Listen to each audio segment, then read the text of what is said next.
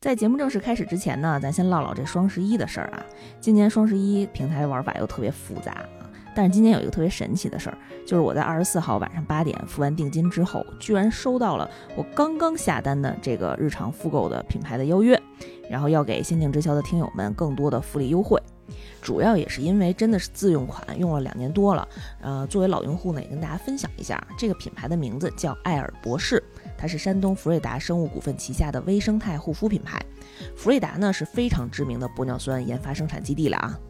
他们家确实呢有很多护肤的独家专利，然后抱着试一试的心态呢，我从两年前一直沿用到现在了。嗯，在跟品牌前期沟通的阶段，我真的是特别开心，就是当场截屏手机淘宝订单，把我搜出来的那个好几瓶的购买记录都发过去了。因为我也是正经的老用户啊。呃，另外，如果你是护肤品的成分党或者关注护肤的朋友们，你应该对这个牌子不太陌生啊。尤其是艾尔博士这几年就是风还挺大的，包括我自己入坑呢，是因为前。前两年，未央用完就是肤感特别好，然后把他手里的小样发给了我，就是属于是这种口碑型人传人产品。另外还有一点印象很深，就是他们家的那个产品介绍的页面，属于就你看一眼你就能看出来，就是属于那种踏踏实实做技术、老老实实搞科研的画风。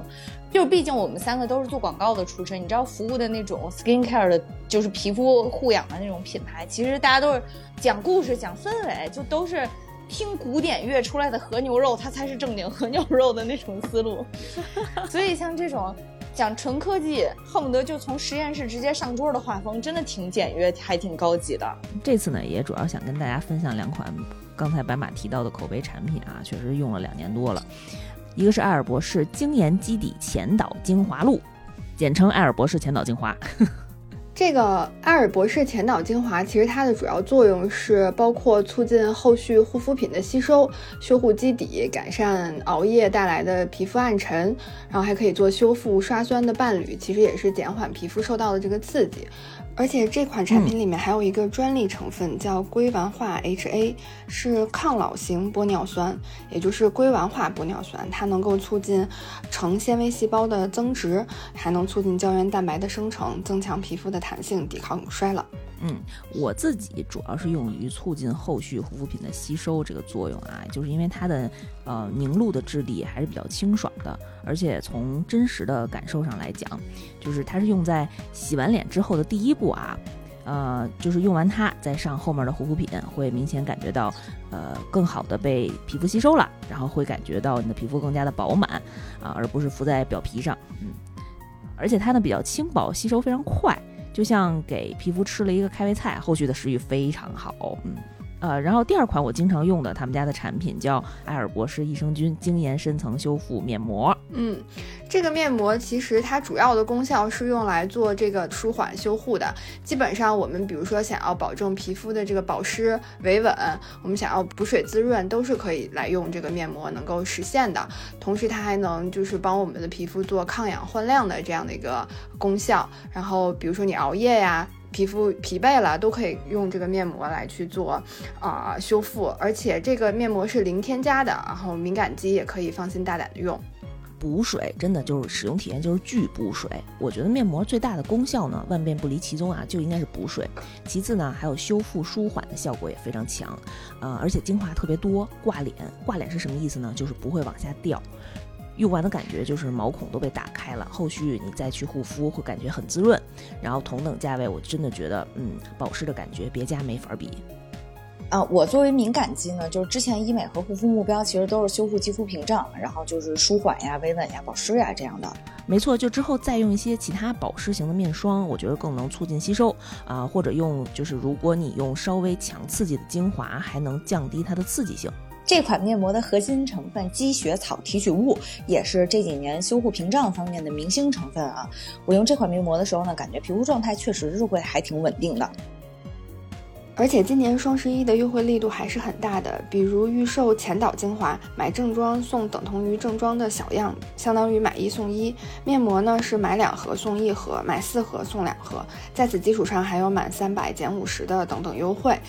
而且在此基础上，呃，品牌还给我们叠加了一个仙境之桥听友的特殊福利，在阿尔博士淘宝店铺里面购买部分产品。跟客服报上“仙境之桥”这个暗号，就可以领取部分产品的专属优惠券，还可以参与双十一满减叠加，下单备注“仙境之桥”，部分产品还有加赠。所以有任何问题的话，就直接跟我们来咨询吧。我觉得这个力度完全可以闭眼冲啦。嗯，我就想问问我前两天下单的那个定金，还能补上这个暗号的优惠吗？那接下来就请收听我们这一期的正式节目。Remember me,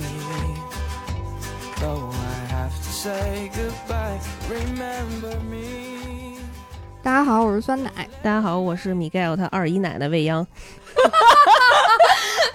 我一会儿给你查出来，那 二姨奶奶叫什么名儿？我是弗利达白马。这是我们限定之条的新一期节目。嗯，我们打算开一个皮克斯的系列。哦耶！这个也是上一次我们讲完《头脑特工队》之后，有听友在呃留言里面问的。嗯，我就觉得这个听友好像潜伏到了我们的微信群里面，因为我们其实之前在规划的时候就也有想过这个，嗯，这个想法。嗯，所以今天我们又准备再讲一部皮克斯的作品啦。嗯，非常好看。对，这部作品是在二零一七年上映的一部作品，嗯，可以说是一部核弹级的催泪作品。我们其实很久之前就想讲，就是在没有这个系列之前就想讲这个作品了，但考虑到我们都已经是成熟的主播了，所以我们做了大概快一年的心理建设吧。嗯，现在有没有做好我也不知道。如果这期节目听到了很多呜或者是擤鼻涕的声音，那都是我们的人工音效啊，也不用怀疑自己的耳朵，也不用给我们留言说是不是出现了录音事故。这都是我们准备扩好全程的这样的一个准备了，这都是我们的常态。对，是 这部作品呢，也是大家嗯很熟悉、很喜欢的作品了。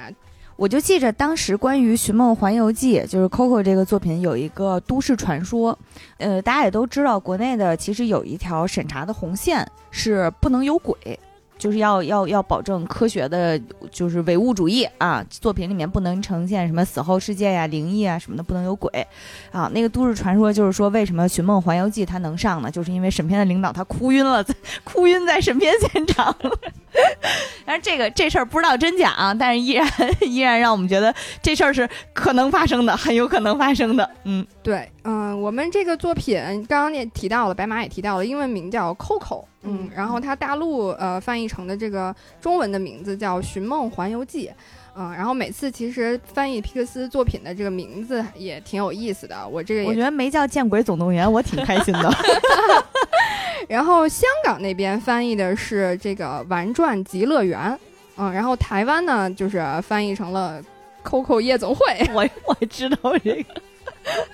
就是每一个地方翻译的都还挺有特色的。其实我觉得，就是英文原名是个人名的时候，就这翻译还挺难的。我第一次看到可可夜总会的时候，觉得这名也太不正经了。嗯，但是后面也看到有评论说，因为在当地的那个语境里面，就是夜总会其实是有墓地的这一层含义的哦，所以在这儿其实玩了一个双关梗。那我投这个翻译译名，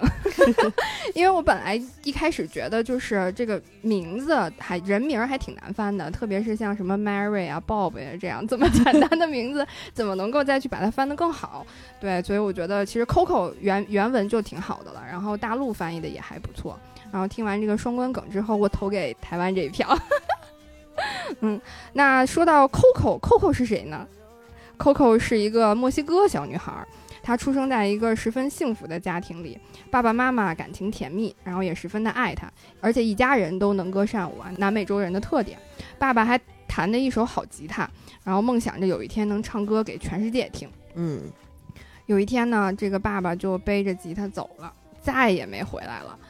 然后妈妈就是也根本没空悲伤啊，因为还得养这个养 Coco，所以她直接就把他的音乐赶出了生活，这是因爱生恨了。他扔掉了他的留声机，然后扔掉了所有的乐器，就一一门心思搞事业、赚钱、养 Coco，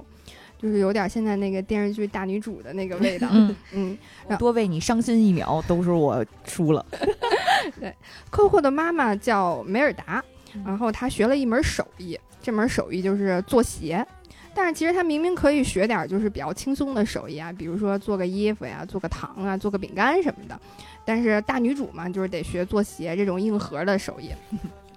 用锤子叮叮当当敲，而且还做的就是有模有样，做的家大业大。Coco 的妈妈也是就是一个要强的女人啊，一生要强的女人。而且她不仅自己学会了做鞋，她还教会了 Coco 和 Coco 她老公，还有他的这些外孙子们都学会了做鞋。然后这手艺就传承下来了，也就成了一门家族的生意。而这个家族的故事呢，就会在每年的亡灵节被家人们提起来。Coco 的太孙子就是我们这个啊电影的小男主 Miguel，就是这么知道的。当时这部电影呈现这一段剧情的时候，是用剪纸的形式呈现的。我第一次看的时候，其实印象不深，但是这次回顾的时候，我真的觉得非常好看。嗯，因为以前看到剪纸这种画风，其实更多的是在比较偏国风的这种作品里头，确实没有发现，在皮克斯的相关作品里头有这这种对剪纸的呈现。嗯，但其实剪纸也是墨西哥的，就是就这个剪纸，虽然外观跟咱们的那个剪纸窗花还挺像的，但其实这个确实是墨西哥本土的一个剪纸的方式，就是它的那个剪纸的颜色就会更丰富，嗯，不像咱们可能是以红色为主，它各种各样的颜色都有，而且墨西哥剪纸也不是剪出来的，它是用锤子和锥子从一沓一百张的纸里面那么。凿出来的是吗？对对对，嗯，我刚想说他们是没剪刀嘛，非得这么费劲儿，所以他这次他的这种出来的，他的这种方式虽然说呃慢，但是一次是批量生产是吗？对，哦，怪不得能像彩灯一样然后挂起来啊，对。然后刚刚也提到了这个亡灵节哈，亡灵节是墨西哥非常重要的一个节日，是人们和家人朋友团聚在一起纪念亡者、为亡者祈福的这么一个节日。嗯，就是其实和我们的清明节不太一样，墨西哥的这个亡灵节还是挺热闹的。对，就是亡灵节高兴是吧？对对对，亡灵节是在墨西哥是一个十分隆重的一个节日和盛典，它是在每年的十月三十一号到十一月二号。就墨西哥可以说是举国欢庆亡灵节，嗯，也就是说，在我们这个节目的锣鼓喧天，鞭炮齐鸣。我们这个节目的后面几天啊，嗯，就就到了这个墨西哥的亡灵节了。亡灵节它其实是印第安土著文化为主导的一个。呃，印第安文化和西班牙文化结合的产物，就是之前有过西班牙人到这个嗯南美洲去做殖民的这样的一个一段时间。这个印第安土著的人认为，只有善待亡灵，让亡灵高高兴兴的回家过节，来年活着的人才会得到亡灵的保佑，无病无灾，庄稼也会大丰收。嗯。然后西班牙人来到这个美洲大陆之后呢，他们就把西方的一些节日和土著的亡灵节，还有土著的一些陪葬啊、祭祀的风俗结合起来，就变成了今天的这个亡灵节的样子。亡灵节它正式的日期啊是在十一月一号和二号。然后每年的十一月一号是幼龄节，就是是怀念故去的孩子们的节日。嗯，二号是成龄节，就是大家去缅怀故去的成年人的日子，就分的还挺细的。嗯，感觉就是分了两桌 吃吃席的感觉，还按照年龄分。对，嗯，墨西哥土著的这个印第安阿兹台克人认为，死亡既是生命的归宿，也是新生命的开始。所以节日中人们都要特别隆重的去庆祝，嗯嗯，亡灵节的庆祝的仪式也有特别多的讲究，就是有很多这个传统的习俗都被传承下来了。他们庆祝的主要的地点就是这个祭台、灵台和墓地，嗯。祭台一般是分为几层，就是顶层会放着逝去亲人的照片，然后其他层就会放置他们生前喜欢的一些食物，比如说墨西哥的国菜呀、墨西哥糖啊，还有甜面包啊这些。如果是成人呢，他们还会放上龙舌兰呀、可口可乐呀这样的。嗯，可口可乐出现在这儿好突兀呀，跳跃性好强。对，小孩呢也会放他们喜欢的玩具，然后还有可能，比如说会放上一些洗漱的。盆儿、浴巾什么的，然后镜子来供归来的亡灵去做，就是洁净啊什么的，清洁日化都有啊。反正就是想的特别细、特别全面，放张面膜开吃。对，整个祭台上呢还会点上蜡烛，还会放上用糖做的这个骷髅头和万寿菊，就是我们看到我们在电影里面看到的金灿灿的菊花。哦，嗯，然后地上它会用灿烂的这个万寿菊花瓣撒出一条路。然后这个独特的气味和耀耀眼的色彩呢，就会引领亡灵回到家。嗯，就是就和我们在那个电影当中看到的米盖尔他们家小院里洒满了一路路的这个橙色的花瓣，然后包括那个万寿菊的那个桥，嗯对，都是其实是还是挺真实的还原了亡灵节的这个风俗的。然后刚刚讲到这个祭台上的食物哈，就是有一种食物叫魔力酱，就是我们刚刚说的那个墨西哥国菜。就是也是在电影里当中，米一直跟着米盖尔的那个流浪狗丹丹偷吃的那个黑漆八糊的那个东西，哦嗯，然后这个酱里面除了有常见的蒜、洋葱、番茄之外，就是还有独特的这个巧克力，嗯，然后还有丁香、香芹、杏仁儿、肉桂，还有什么辣椒什么的，反正大概得有三十多种食材吧，就是煮感觉。很适合卤肉的。嗯，反正就是会煮，可能要很久时间，然后工艺其实也挺复杂的。然后另外一种就是刚刚讲的那个用糖做成的这个骷髅头，嗯嗯，这个也是亡灵节期间非常重要的食品，然后主要就是用来去装扮这个祭台的。然后骷髅头的主体一般都是用白糖做的，然后再用就是五颜六色的颜色去画上线条啊和图案啊、什么嗯，的。特别可爱。对嗯嗯，然后其实你也能够在 Coco 的那个电影里面看到的那些灵魂，嗯，他们在另外一个世界里面那些灵魂，它骷髅上面的那个样子，就是也比较像，比较相似。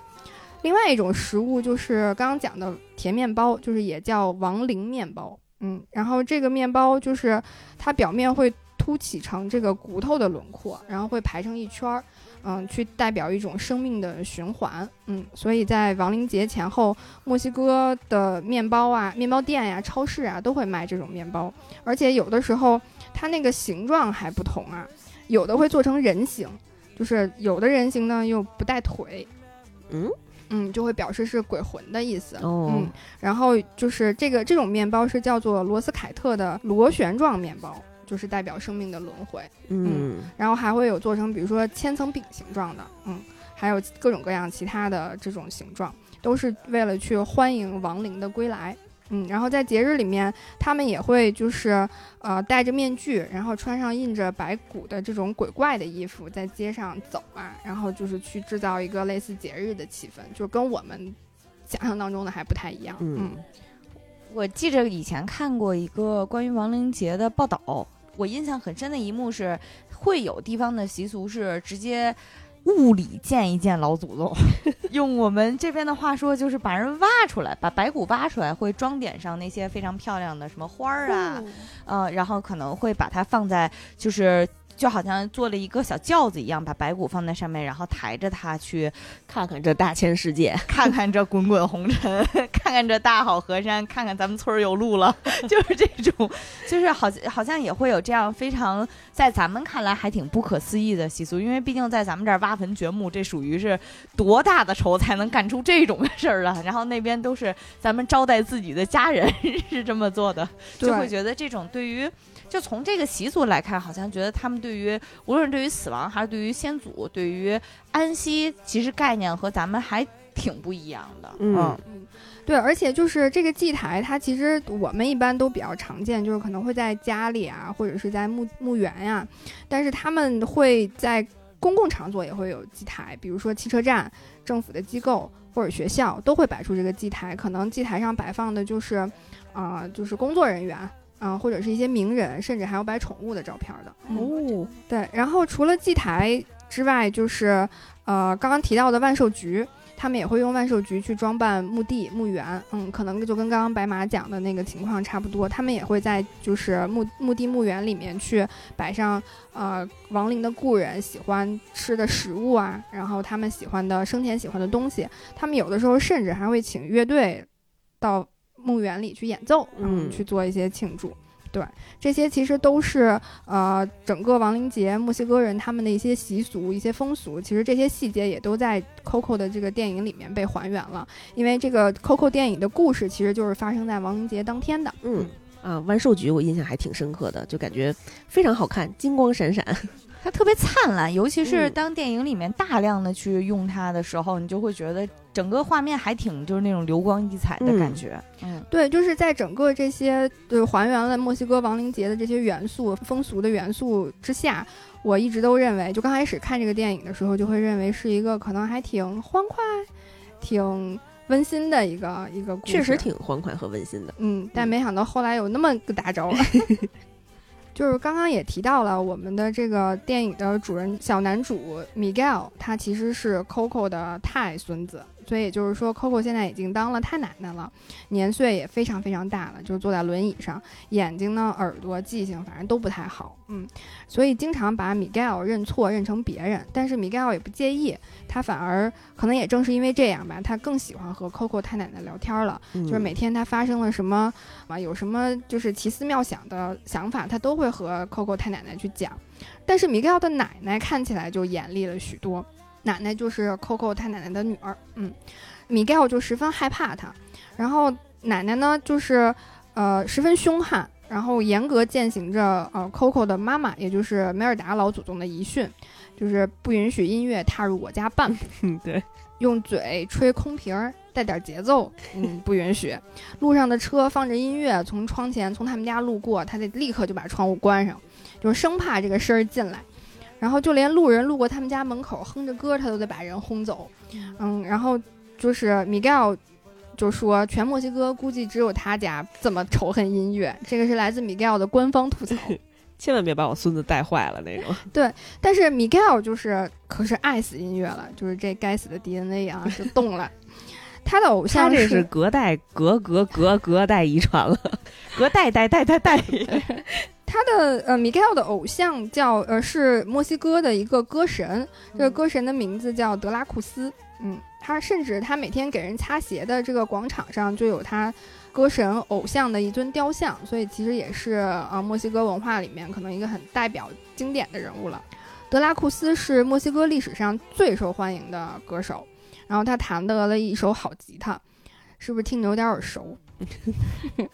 德拉库斯原本呢是住在这个圣塞西利亚，就是看着是十分普通的一个人，但是只要他一开口就是唱歌就能迷倒众人，而且不仅唱歌，他还开演唱会，然后还拍电影，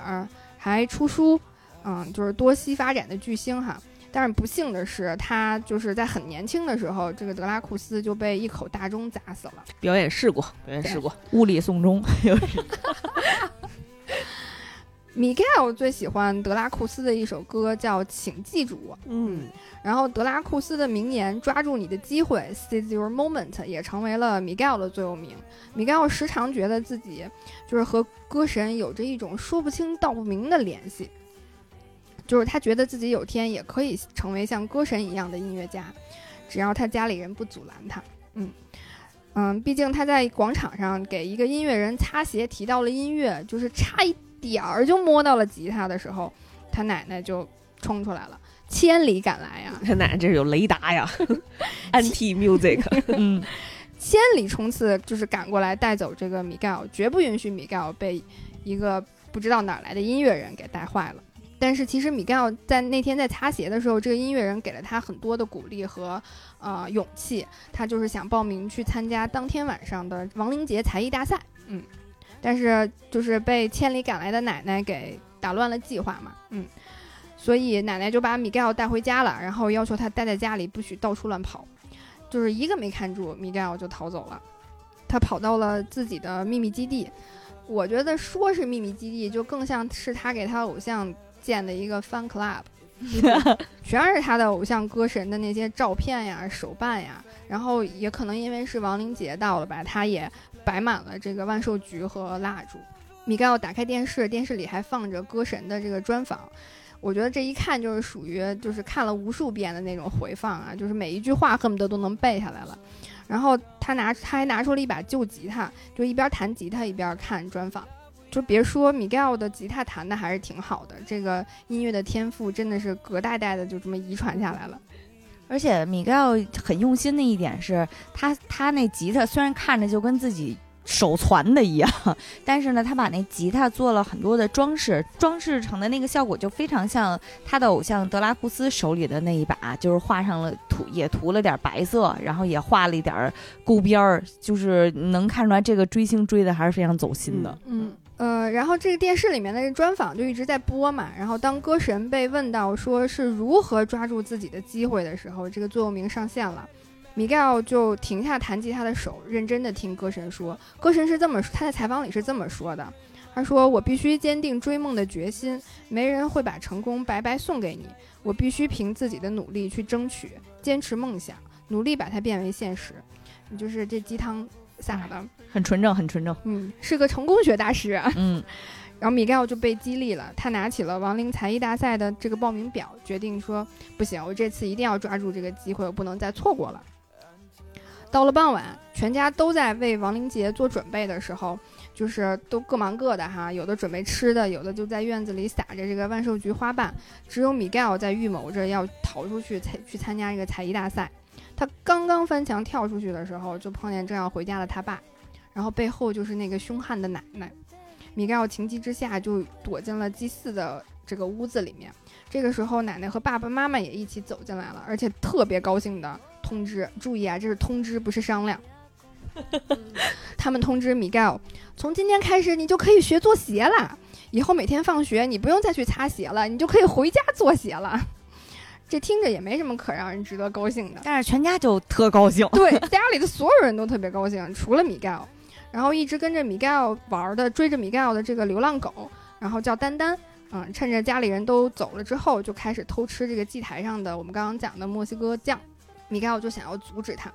然后一不小心就打翻了祭台上最高的那个相框。Coco 他太奶奶和爸爸妈妈的合影的那个相框就掉下来摔落下来了。米盖奥发现合影里面的他的曾曾祖父的头被撕掉了，但是曾曾祖父手里拿的吉他被折到了背面，然后他定睛一看那个吉他，哎，这不是我偶像的吉他吗？跟他偶像的吉他就是长得一模一样，这事儿我熟啊。对，但米开尔还是挺理智的啊，就是他没有被这个。我以为你说这事儿我熟是这个剧情，你在那个《还珠格格》里见过，说这个人他是乾隆呀，为什么没告诉我我要去认爹？但米盖尔还是很理智的，他拿着照片里的吉他和歌神海报里的那个吉他，又仔细对比了一下，就是他这个眼睛准确性堪比 DNA。就是这不是大水冲了龙王庙吗？这我这穷尽一生追寻的偶像，竟然是我亲生的曾曾祖父呀！这谁忍得住呀？米盖奥就立刻就跳上了他们家屋顶，然后举着他的那吉他，向全家宣布了这个好消息。紧接着就被全家狠狠教育了一番。这个奶奶气死了，奶奶说：“音乐是全家的诅咒，你怎么能这样呢？”米盖奥还在危险的边缘不停地试探，他试图弹起吉他。奶奶一气之一气之下就把他的吉他给摔碎了，特别心疼。嗯，米盖尔哭着就夺门而出了。他走之前还不忘把那个太奶奶和他爸爸妈妈的那个合影拿过来。当时米盖尔确实是气急败坏，有点口不择言那意思了啊。因为奶奶他们的点就是。嗯，你有这样一个，就是太爷爷又有什么可高兴的呢？他抛弃了我们全家所有人，你看看他，连他死死后他照片他都上不了这个祭台啊！咱们这个欢庆的亡灵节，他也不可能再回来和家人团聚了。你想过着和他一样的生活吗？但是，毕竟米盖奥那会儿还很年轻嘛，啊，一心追求梦想，说谁稀罕你这破祭台呀，对不对？说我才不在乎有没有被你们这些人记住呢。然后。话虽然说的很狠，非常狠啊，但还是嘤嘤嘤的跑走了啊。但是可想而知，其实这话应该还是挺重的。毕竟他们家里人呢，家庭的氛围。一方面一定很和睦，另一方呢，家庭之间的羁绊肯定是很强烈的，要不然不会说到了亡灵节的时候，这一个祭台别人家摆个三两个人，他们家能摆出四层来，每一层所每一代所有失去的亲人都在上面，而且他们喜欢的东西、喜欢吃的，然后生前的那些小玩意儿，能这么细致的摆下来，我觉得证明他们是被这个一家人非常细腻的，然后又非常贴心的记住了。所以米盖尔说的这些话，基本上就跟反了天是一样的，嗯，完全就这这是要断绝家庭关系了啊！米盖尔就是他离开家之后，他一口气就跑到了广场上去准备参加才艺大赛。毕竟刚刚说了那么一番狠话嘛，怎么也得拿个冠军回来嘛。但是他的吉他被摔碎了，就是没有办法去表演，该怎么办呢？他一回身就看见他曾曾曾祖父的雕像了，他突然想到说：“哎，我可以和我亲的这个曾曾曾祖父借把吉他呀。”嗯，于是他就跑到附近墓地里歌神的那个祭祀的教堂，就是他们专门给歌神办了，就是建了一座教堂，教堂里就悬挂着歌神的那把白色的吉他。米盖奥打碎窗户，就从墙上拿着这个拿下吉他，就弹了一下，然后教堂里面的这个万寿菊花瓣也跟着飞动了起来，这一下就把人招来了。你说你出去再弹不行吗？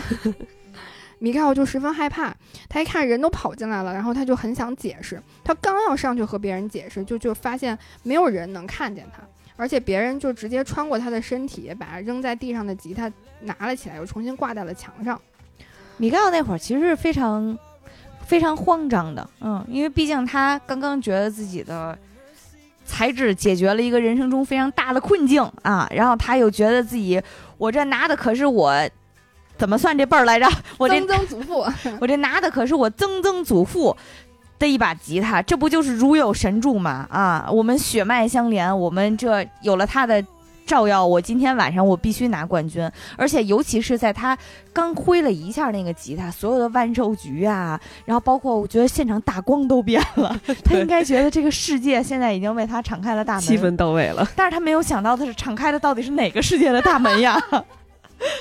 没错，就是这个敞开世界的大门之后呢，呃，他就发现没有人能看见他，然后他去，他看见爸爸妈妈追出来找他嘛，他去喊爸爸妈妈，爸爸妈妈也听不见他。那些嗯陌生人还能从他的身体当中穿过。对，然后能看见和听见米盖尔的只有那些灵魂们，就是他们就是骷髅面庞和骨架的这个身体，然后但是他们身着着各式各样的衣服哈，你看有的那些女的女灵魂还还画了很盛大的这个妆容，嗯，我看到这儿的时候，都我都有点累了，就是我死都死了，我怎么还得化妆呀？毕竟是大节日。嗯米盖奥看着这些灵魂们在他们自己的墓前和他们的家人坐在一起，就是相当于他既能看见灵魂，也能看见现实生活的就活着的人们，就他可吓死了。然后他说，米盖奥现在就是看了看自己，自己并没有变成这个骷髅的头和骨架，然后呢，但是又不能和人和活着的人交流，他就一下就懵了，就是我现在是人是魂是魂是人，就米盖奥就被自己吓得跑了起来，一不小心就撞倒了一个灵魂，这个灵魂立刻就被撞散架了。米盖奥就慌了，他就去捡起这个散架的这个骨头，然后一边捡一边跟人道歉。这个时候，灵魂就喊出了米盖奥的名字：“哎，你不是米盖奥吗？”然后紧接着，一群灵魂都回头围着米盖奥就喊他的名字，就这听着有点吓人。嗯，甚至还有灵魂上前拥抱了米盖奥，米盖奥就懵了，说：“这灵魂都是谁呀？我认识你们吗？”然后不要一副很熟的样子好吗？对那这些灵魂都是谁呢？其实就是摆在米盖奥家里祭台上照片里的那些人，分别是他的罗西塔太姑妈、胡利奥太爷爷、维多利亚姨奶奶未央，就差这个梅尔达老祖宗了。那这个老祖宗在哪儿呢？他其实就被拦在了另外一个世界。嗯，维多利亚姨奶奶看着还是人，还是活人样子的米盖尔说：“你好像死了，但又没完全死。”没死透这是个啊！哲学问题。说这样吧，你跟我们回去找一下梅尔梅尔达老祖宗，他老人家见多识广，一见着你就知道怎么办了。于是米盖尔就跟着他这一家人去往另一个世界了。当然，这个流浪狗丹丹也跟着他们哈，他们这一群人马不是一群人，对，一群人狗，嗯 穿过墓地，在米盖奥眼前就是由万圣菊花瓣做成的一座座巨型拱桥展现在他眼前，而且桥面垂下了这个万千的万寿菊的花串，就像那个橙色的瀑布一样倾泻而下。万寿桥就连接起了两个世界，桥的另一端就是这些亡灵们在死后他们会去的那个地方，就叫亡灵之城。亡灵之城是由一座座类似这种塔楼的这个样子组建而成的，每座塔楼都流光溢彩，就是还挺童话的那个感觉。嗯亡灵之城可太好太好看了真的是。我觉得单看那《亡灵之城》，台湾那个 Coco 夜总会翻译的特别好，对对，就是你别看它黑着灯的，但是它所有的楼都特别特别亮，而且色彩极其的鲜艳啊！就是你就觉得看看那眼就觉得《亡灵之城》那电费都得多少钱呢？但是亡灵之城它其实有一个原型，它是以墨西哥一个小城叫瓜纳华托为原型，然后参考去做的。这个小城，呃，这个小城瓜纳华托建筑非常精美，然后也是用尽了世间的这些色彩，它被称为上帝打翻的调色盘。嗯哦，而且这个瓜托华纳地势起伏，刚才还瓜纳华托呢。呃，对不起，瓜纳华托这个小城地势起伏，小巷和隧道交错，所以你其实就能看到它这个塔楼建筑的这个形状和这个电影里面十分的接近。塔楼的最底端是这个土著的金字塔，然后逐渐向上就是变成了就是西班牙教堂，然后还有一些其他的殖民的建筑，有西班牙风格的这种建筑。最上最上是一个现代的高楼的这么一个风格，它其实就是按照这个时间推移的这个呃历史建筑风格来排序的，表示来到亡灵之城的人们其实是由下向上逐渐往上去修建的。嗯，等到了这儿，米盖尔才相信，原来逝去的亲人真的是在这里还继续生活着。嗯，米盖尔还看到了各种各样形态的艾波瑞吉。艾波瑞吉其实就是亡灵的向导小动物，嗯是他们的一个一个这种动物的这种啊总称吧。不过它们都不是普通常见的动物形态，就是你会在一只艾波瑞吉身上看到很多种动物的特征，比如一只刺猬的身体上有着蝴蝶。啊、翅膀的艾波瑞吉，然后所有的艾波瑞吉都是色彩斑斓的，还发着布灵布灵的光。就是这个亡灵之城有了艾伯瑞吉，就好像是夜总会挂了闪耀的灯球啊，而且这些闪耀的灯球就是大小不一，形态各异，想的都特别不考虑别人的心理感受，就感觉都是各种各样的神奇动物。啊，很快，米盖尔一家就穿过了这个万寿菊桥，他们就来到了亡灵之城的门口。就这个简直太真实了，就是这个门口其实是海关呀，这是个海关，有入关口，脸识别，有入关口，就是从现实世界带回来的东西都要申报。嗯，还有个出关口，他们在出关口上，啊、这个就不是人脸识别了，就是鬼脸识别了。我特别想知道入关的时候，就是我要是从别人家那祭台上拿一橙子，我就带不进去，是吗？这个可能到时候得去居委会问问。对，就是你在出关的这个出关口呢，你在出关的时候扫一下鬼脸，只要识别到家人在这个祭台上摆了你的照片，你就可以出关了。但如果祭台上没有摆你的照片，抱歉，你就出不去了，你就只能待在亡灵亡灵之城了。嗯，没准儿就是每个现在可能每个嗯骷髅去领取自己东西的时候，没准儿都得扫一个那个祭台码儿，然后 这样才收这是我们家的是吗是吧？对。然后回到那个海关的时候，就得三码合一，这样你才能进去。米盖奥就是在海关这里看到了一个呃，就是一个很重要的一个角色哈，也是一个灵魂，叫 Hector。Hector 他是希望能够假扮，他假扮了墨西哥著名画家弗里达卡罗，就是我，就是我。对，就是 因为这个画家在墨西哥。呃，也是很出名的一个画家，他有可能是其实是和、呃歌神一样，可能很多人都会去祭祀他、纪念他，所以一定会摆着他的照片。然后还哈列达作为墨西哥的那个女画家，她其实外形上就特别特别有标志性，因为她首先她是一字眉，她那一字眉呢，可能因为毛发过于浓密，是真是真的在眉心的地方都是连连起来的。然后，并且呢，她一般来讲会穿的很。呃就是墨西哥传统那种花里胡哨的那种服装，并且还有一点就是，在她把自己盘起来的头发的头上面，她基本上对外公开的造型里面都是堆满了鲜花儿的，啊，所以就是一个非常呃庄重且显眼的一个艺术家。然后她的这个形象后来也成为了各种女性主义创作的一个标志性的符号，就是嗯基本上你看到，如果是一个端庄的坐着，然后但是头上一大堆花儿，然后眉毛上是一根儿很粗很长的一根儿的话，这个就是弗里达的代表了。啊。然后关于弗里达稍微再展开一点是，他其实也是命运非常多舛的一个艺术家，就是他应该是很年轻的时候就遭遇了一场严重的呃车祸，所以在他后面的生涯当中，他基本上全身都是各种各样的钉子啊。他保持那个端庄的姿势，其实也是因为他基本上活动能力已经呃非常受限了，他没有办法像咱们一样行走坐卧啊，大概是这样。哦，哦，那看来墨西哥很多的民众去纪念他也是很有原因的。也是因为它的造型非常的标志性，所以如果要 cos 它也特别容易。只要你穿花裙子，你头上堆大花儿，然后你是连心梅，你基本上就都是弗里达本达了 啊。可能也是因为这个原因，所以作品里面 Hector 当时想蒙混过关的时候要扮成弗里达，一方面他好办，然后另一方面呢，确实可能很多人都在纪念他啊。不过这个。这个 cos 的创意啊和执行都是虽然是不错的，但是他即使他真的闯到了万寿菊堆成的那座桥上面，最终还是没有能闯过关啊，还是整个骨架，整个骷髅的骨架都像是融化一样陷到了那座桥里，最后还是被人灰头土脸的又拖回去了啊。当时米盖尔看到这一幕的时候，好像还是挺心有戚戚焉的吧，就是不知道这个人人生当中究竟发生了什么啊，就是没有人纪念，回不去，自己还这么执着。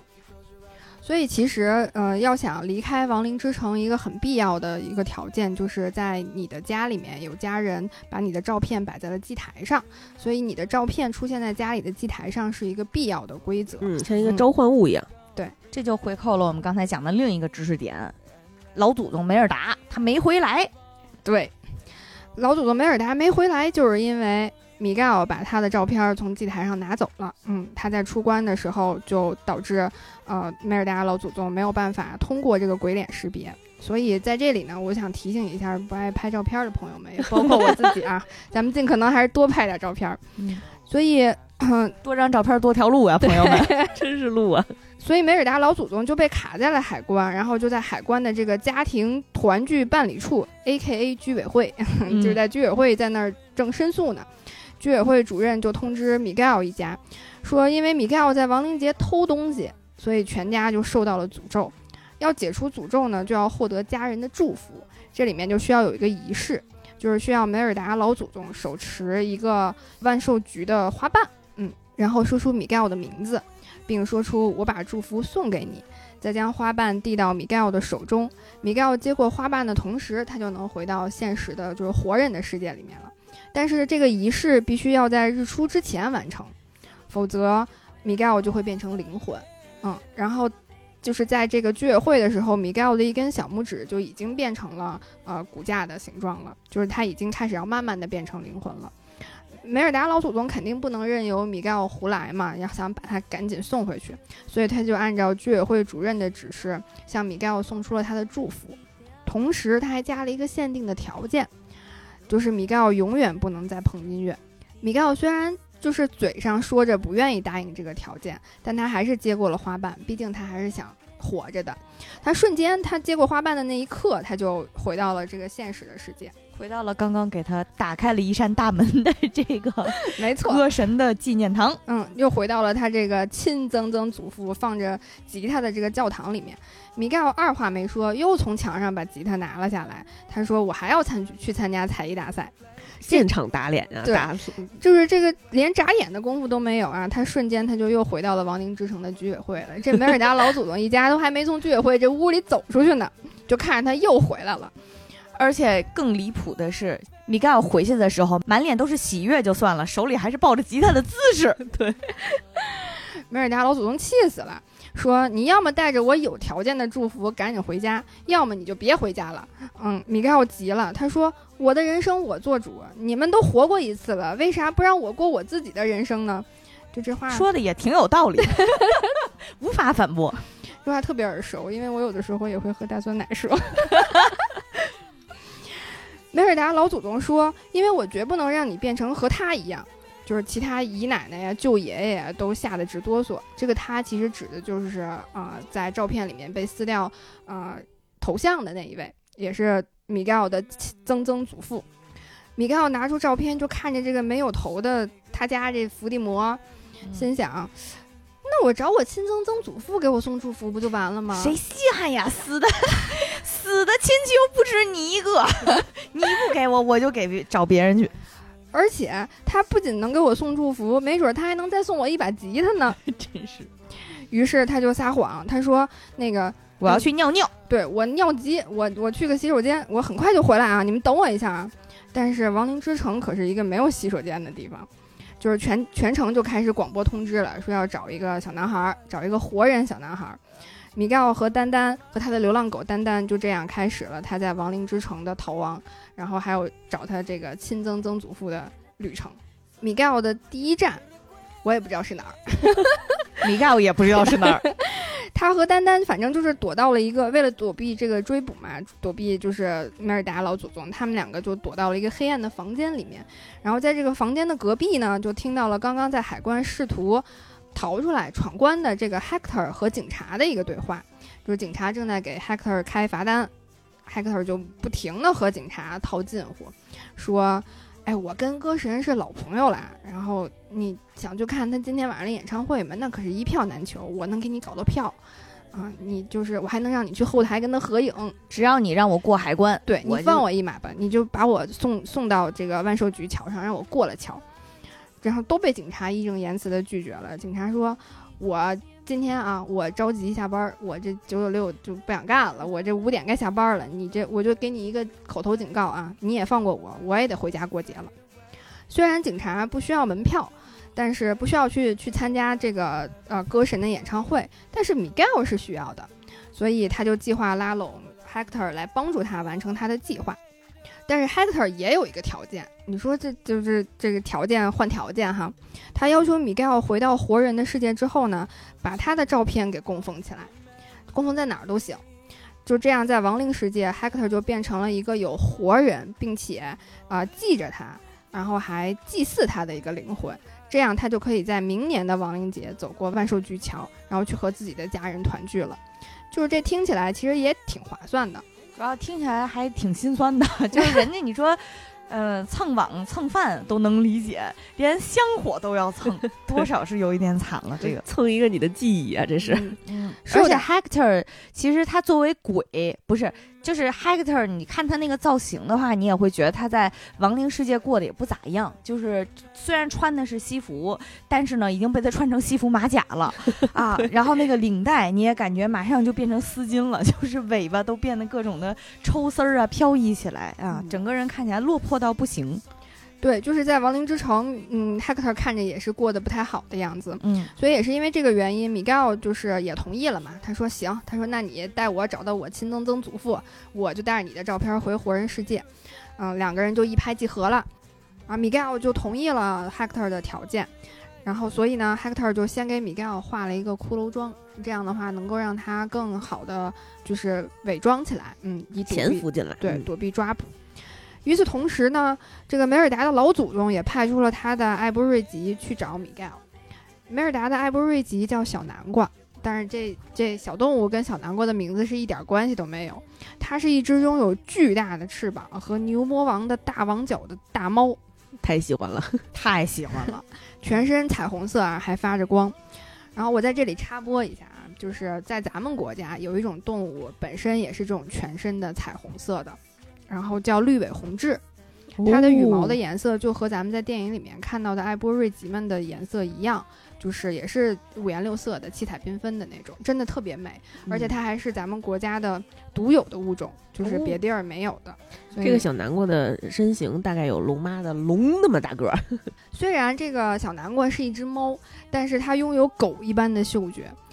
梅尔达老祖宗把米盖奥拿过的万寿菊花瓣。啊，放到小南瓜的鼻子之前，然后他就闻了闻，然后就胸有成竹的出发了。嗯，警犬般的素质呀。米盖尔找到 Hector 这个帮手之后呢，他们俩的下一步就是去要去歌神的演唱会了。他本来以为 Hector 带他直接去就行了呢，就直接就大摇大摆的就可以往里进了。没想到 Hector 刚刚在警察局都是口嗨，就是他根本就搞不到演唱会的门票，更别说带着米盖尔进后台了。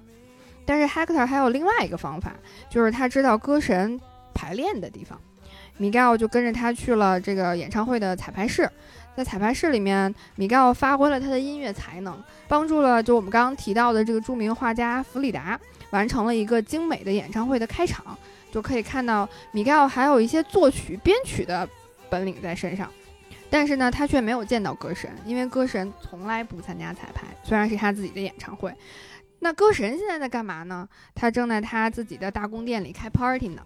米盖奥就十分的失望，他问 Hector 为什么歌神没有邀请他这个老朋友去这个 party 呢 Hector 也答不上来，而且呢，这个问题还遭到了群演们的嘲笑。他们说：“你是不是不知道 Hector 是怎么死的？他是吃香肠被噎死的。”嗯，不过群演们倒是提供了一个非常有用的信息，他们告诉米盖尔，只要在才艺大赛上获得第一名，就可以去歌神的 party 上表演了。万变不离其宗哈，就不管你在哪儿，你都得参加才艺大赛，都得获得第一名。嗯，那接下来的剧情就很熟悉啦。米盖尔他必须要参加才艺大赛，但是呢，他又没有吉他。嗯，不过这一次他就不用再去偷吉他了。Hector 说：“我可以帮你弄一把吉他。”海克特就带着米盖尔走进了亡灵之城的最下一层。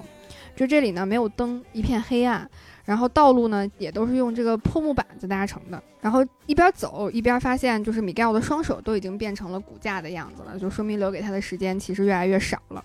海克特带米盖尔去的其实就是他住在亡灵之城的家里头。米盖尔在 Hector 的家里面见到了一群灵魂，然后热情地和 Hector 打招呼，什么喊着舅舅啊、姨妈呀什么的，然后他们也喊 Hector 表哥啥的。米盖尔就问说这关系听着都挺乱的，谁跟谁都不太熟，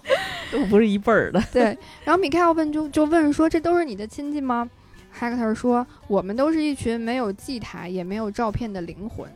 我们都无家可归，而且有好多人马上就要被遗忘了，所以我们就自己互相认了个亲，我们就组建了一个家庭。就是听到这儿还是挺难过的。他说：“来吧，你跟我见见我的猪皮哥吧。”猪皮哥也是一个没有，就是无家可归的一个灵魂。这个猪皮哥躺在吊床上，看着就十分的生气，嗯，十分的就是暴躁。他一上来就让海克特说：“你不要在这个时候烦我了，你快走。”然后海克特说：“啊，我走，我走，我马上就走。但是你把你的吉他借我用一下。”猪皮哥一听就坐起来了，他说：“你上次让我借你用一下的小货车呢？还有上上次的小冰箱呢？还有我的花手帕、我的绳子，还有我的大腿骨。特想知道大腿骨借走干嘛使了。对，冒充谁还需要大腿骨啊？你自己没长是怎么着？就是说到激动的时候，猪皮哥甚至就坐起来，还 hold 住了海克特的衣领。但是突然，猪皮哥浑身冒了一下金光，然后就虚弱的躺下了。就跟心梗了似的。对，猪皮哥说：“我时间不多了，海克特，我现在连吉他弦都拨不动了，你要不再弹一首歌给我听听吧？”海克特说：“你忘了，我发誓，我再也不弹吉他了。”猪皮哥说：“那你想要吉他，你就得凭本事拿。”海克特说：“那好吧，那为了你，我破个例。”于是他就弹起了吉他，而且弹起了猪皮哥最喜欢的那一首歌，唱了起来。那米盖奥都听傻了。他说：“没想到瞧不起歌神，说着歌神一辈子给不认识的人唱歌跳舞是傻子的这个 Hector，竟然吉他弹得这么好，而且歌声也十分动听。就觉得好像这个 Hector 有点东西在身上。一曲结束之后，猪皮哥就满意的睡去了，然后紧接着就化作万寿橘色的骷髅就灰飞烟灭了。嗯嗯，米盖奥就问 Hector 为什么会这样，Hector 说猪皮哥被遗忘了。如果在活人的世界里面没有人记得你了，那你就会从亡灵世界里消失。我们管这种消失叫终极死亡。米盖奥说：“可是我记得他呀，等我回到活人世界就可以了呀，我我也摆上他的照片。”哈克特说：“每个人的故事只能由他生前就认识的那些人来讲述，他们的记忆才管用，你的不算数。然后每个人都会有消失的那一天，你别担心了，你还是赶紧去参加比赛吧，你还得带着我的照片回活人世界。”所以 Hector 就带着米盖奥坐着空中电车啊，就去参加这个才艺比赛了。米盖奥在电车上问说：“你那么不喜欢音乐，自己却是个音乐家？”Hector 说：“不然你以为我是怎么认识你亲曾曾祖父的？我和你曾曾曾祖父以前是搭档，他那些本事都是从我身上学的，没我你曾曾曾祖父可当不了歌神。”感觉这个话吧，就是由中年男性说出来，就多少有点不可信，带着一些吹牛的色彩。中年死男性也是这样的。没错，米盖尔就不信，但是很快呢，他们两个就乘着这个呃空中电车就到了比赛的现场。那米盖尔就却越来越紧张了，毕竟他从来都没有上台表演过，第一次上台还得就得拿冠军，而且同台竞演的对手们都是实力派。更加糟糕的就是米盖奥选的歌都是大热歌曲，就跟别人撞歌了，而且跟好多人撞歌了。就轮到他表演的时候，这个这首歌已经被、呃其他的选手们翻着花样的唱了无数遍了。真的就跟唱 K 的时候点一首童话，全屋跟你一块儿抢话筒的感觉。就是 Hector 这下也担心起来了，就是他担心的点是在于，呃，如果米盖奥不能拿到第一，见不到歌神，他就没有办法回到活人的世界，那就意味着他也要和猪皮哥一样面临终极死亡。Hector 就给米盖奥来了一次临时抱佛脚啊，就是教他怎么发声啊，怎么放松啊。然后等米盖奥上台表演了之后呢，他还甚至上台去给米盖奥伴舞合唱。米盖奥的表演也获得了大家的这个一致的喜欢，还被要求安口。他们在台上正嗨的时候呢，嗯，米盖奥其实眼睛挺尖的，他就发现底下好像他的那些家人又在整个这个热闹的会场上面到处找人问有没有人看到这个小男孩儿，所以他见识不好，直接就拖着 Hector 呢跑到了远处。这个他一躲，Hector 就想知道，哎，你这躲什么呢？Hector 一追问，才知道原来还有人在找这个米盖奥。那他就奇怪了，你不是说你在下你在咱们亡灵世界没有别的亲人了吗？那既然你有别的亲人，为什么还要非得死乞白咧的拉着我一块儿找这么费劲儿的歌神呢？你早早的跟我说，然后你就能把我的照片赶紧带回活人世界，我就能今年赶紧就回回去看看我家人了，还至于说在这儿陪你在在这儿逗闷子吗？两个人聊到这儿呢，就双方就都很不高兴了。米盖尔那会儿呢也是年轻气盛，那既然咱俩聊不聊不到一块儿去，你不想帮我了，那我自己找呗。反正我对亡灵世界也挺熟的了。然后他就直接，呃，一气之下就离开了 Hector，准备自己去找路了。这个米盖奥就没跑多远，就被梅尔达老祖宗追上来了，而且他还被梅尔达老祖宗逼到了一个小巷里。梅尔达要求米盖奥和自己回家。米盖奥的叛逆心这时候又起来了，说：“你为什么不让我做音乐呢？为什么不让我唱歌呢？你现在就是要我要我的命！你要是把音乐从我的生活里拿走，没有音乐我就不开心。音乐就是我的命。”就是米盖奥说完，转身就要走。这个时候，梅尔达老祖宗唱起了歌，米盖奥很意外，梅尔达老祖宗的歌声特别的好听。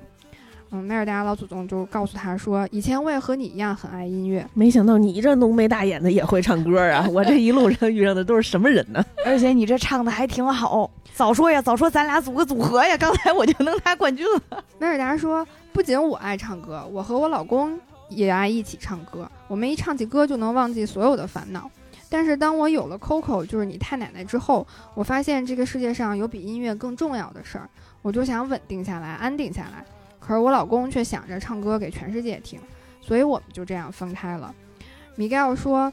成年人才做选择，小孩子全都要。就是为什么非要我选？为什么非要站边呢？一家人难道就不应该相互支持吗？说你就是因为我我的偶像离开家去选择了音乐，你们就把他从整个家族里面抹抹除掉，你们这算什么家人呢？就跑走了。梅尔达老祖宗听完了这一一番肺腑之言呢？也是一脸的茫然和惆怅。跑走之后呢，米盖尔就是凭着他这个年轻气盛哈，他就自己一个人来到了歌神的这个 party 的门口。他说自己是歌神的亲生曾曾孙子，就是果不其然就被赶出来了。但是米盖奥赶被赶出来的时候，发现了这个才艺大赛冠军的呃乐队，嗯，然后他就跟这个乐队的人商量说：“你让我躲进你那大号里面，然后我藏在这个大号的这个这个里头。”跟着你们一起进入歌神的 party，他就靠着这个方法进混进了歌神的 party 现场。怎么说呢？这可真是个奢靡的夜总会呀！太有钱了！我看到那儿就说，就是这个能不能行了？还为什么死人了阶级感还这么强？就是有名的死人死后的 party 都办得这么华丽，游泳池，而且他的游泳池不光是游泳池边上站的都是各种穿的非常华丽、打扮的非常精致的这个上流社会的名流啊，他的游泳池里居然还有女子骷髅花样游泳队。啊！跳下水，给他比划一个水中骷髅，你说说这，你说说这人过的，这日子过的奢靡，没错。而且他那个泳池还是一个吉他形状的泳池，嗯，而且还有各种 DJ，然后就是这现场各种大屏幕啊，好几块大屏都放着歌神之前出演的电影。米盖尔很快就发现了这个他远处的亲曾曾祖父，但是。他个子小嘛，离得又远，他的亲曾曾祖父肯定也看不见他，那怎么办呢？米盖奥就又弹起了吉他，唱起了歌神的歌，就是这一下子就吸引了全场的关注，歌神就也看见他了。米盖奥一看歌神看见他了，这一个激动啊，就掉进了泳池。就是亲曾曾祖父也急了，这一下子就跳进泳池，把米盖奥救了上来。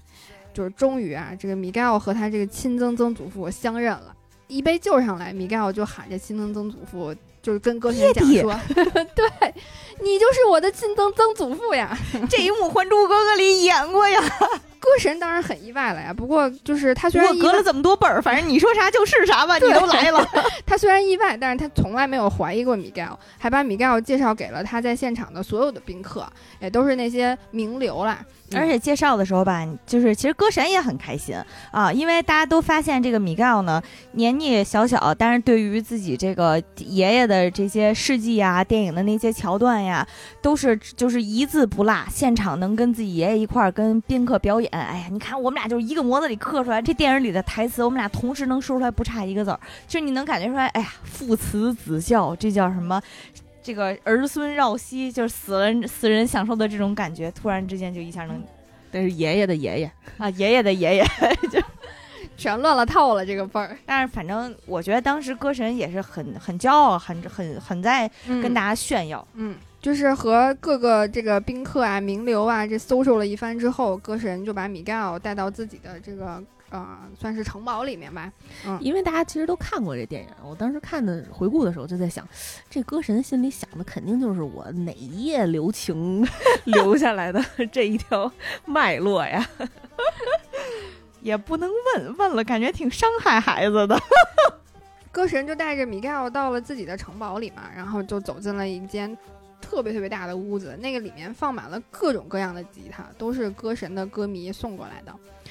米盖尔在这个房间里面一看，就剩他和亲曾曾祖父两个人了嘛，然后又想起梅尔达老祖宗呃刚刚的那一番话，他就鼓起了勇气，他问亲曾曾祖父是否后悔过为了音乐放弃了所有，甚至是家人。这个成功学大师再次上线了。咦，歌神是这么说的：“这当然是一个十分艰难的选择，包括离开家人，但我也不会做第二种选择，因为不管是谁都不能违背命运的安排。我就是天选之子，你是我的曾曾曾孙子，所以你也是天选之子，你注定要成为天选之孙子呀，那应该。你是注定是要成为音乐家的。”这一通鸡血打的，米盖奥眼里都放烟花了。米盖尔就差说，我就不回去了，我在这儿跟你一块儿做音乐。所以歌神也就是借机邀请米盖奥，就是去参加自己的演唱会嘛。嗯，但是米盖奥的身体都已经开始，就是他的肋骨都已经开始变成骨架的样样子了。他跟歌神说：“嗯、我很想去，但是我现在必须得回家了。”嗯，歌神也同意，所以歌神就拿起一片万寿菊花瓣，打算送祝福给米盖奥，让他回到活人的世界里。这个时候，Hector 就出现了。他是怎么出现的呢？他是黑暗里骤响一声，对 Hector 故技重施哈，他再次假扮了这个知名画家，呃，弗里达。哎，你看看这个海关的查的和 party 查的严密的程度还是不一样。这个演唱会的安保有问题啊！是 他骗过了这个保安进入了会场，然后他一看到米盖奥马上就要走了嘛，他就挺，他就喊住了米盖奥说：“你答应过我的，你得带着我的照片回到活人的世界里面。”这个时候，歌神认出了 Hector，他说：“我的老朋友 Hector，人们已经把你忘了。”Hector 十分生气，他说：“为什么我被遗忘？你心里没点数吗？还不是因为你偷走了我的作品，唱了我写的歌，才有了今天。但是你却没有告诉大家，这歌是我写的。”歌神听到这里，就是接下来说的这一番话，让我觉得他不仅是个音乐家，还是个语言艺术家。歌神说：“这不是我的本意，我从来都没有想要抢你的功劳。但是你死了，我唱你的歌，其实是希望以这种方式来延续你的生命。”哎呦，哈克特听了，简直要把几百年前吃的香肠都要吐出来了。事已至此，也多说无益了嘛。哈克特就和歌神说：“啊、我我不和你计较了。我现在唯一想要做的就是，你让米盖尔带着我的照片回到活人的世界，这样我就可以走过万圣菊桥回去看我的女儿了。我就想再见她一面，你这样也就算是补偿我了。我离开人世的那晚，我们喝着酒，你自己说的啊，这是你的原话。你说你愿意为我披荆斩棘、赴汤蹈火。”这可是你的原话，你现在你该兑现诺言了。米盖尔不愧是歌神的铁粉啊，一下子就听出来这是歌神电影里的台词，而且墙上的大屏幕里面正好播放着这部电影。但是电影里面呢，一个大腹便便的胖子在歌神的酒里下了毒，但是在电影里说出这句话的人是个反派，对不对？对，这个反派呢，不仅说了这样的话，他还同时在歌神的酒里面下了毒。可是，在实际里面呢，下毒的是歌神，被下毒的是 Hector。这个时候，Hector 才明白，原来自己不是被香肠噎死的，合着搞半天他都不知道自己是怎么死的。确实挺迷糊。嗯，他其实是被歌神递过来的酒杯毒死的。就是这个群演们也在造谣啊，每个每个鬼罚款五百。Hector 想念家人，但是为什么歌神想要给 Hector 下毒呢？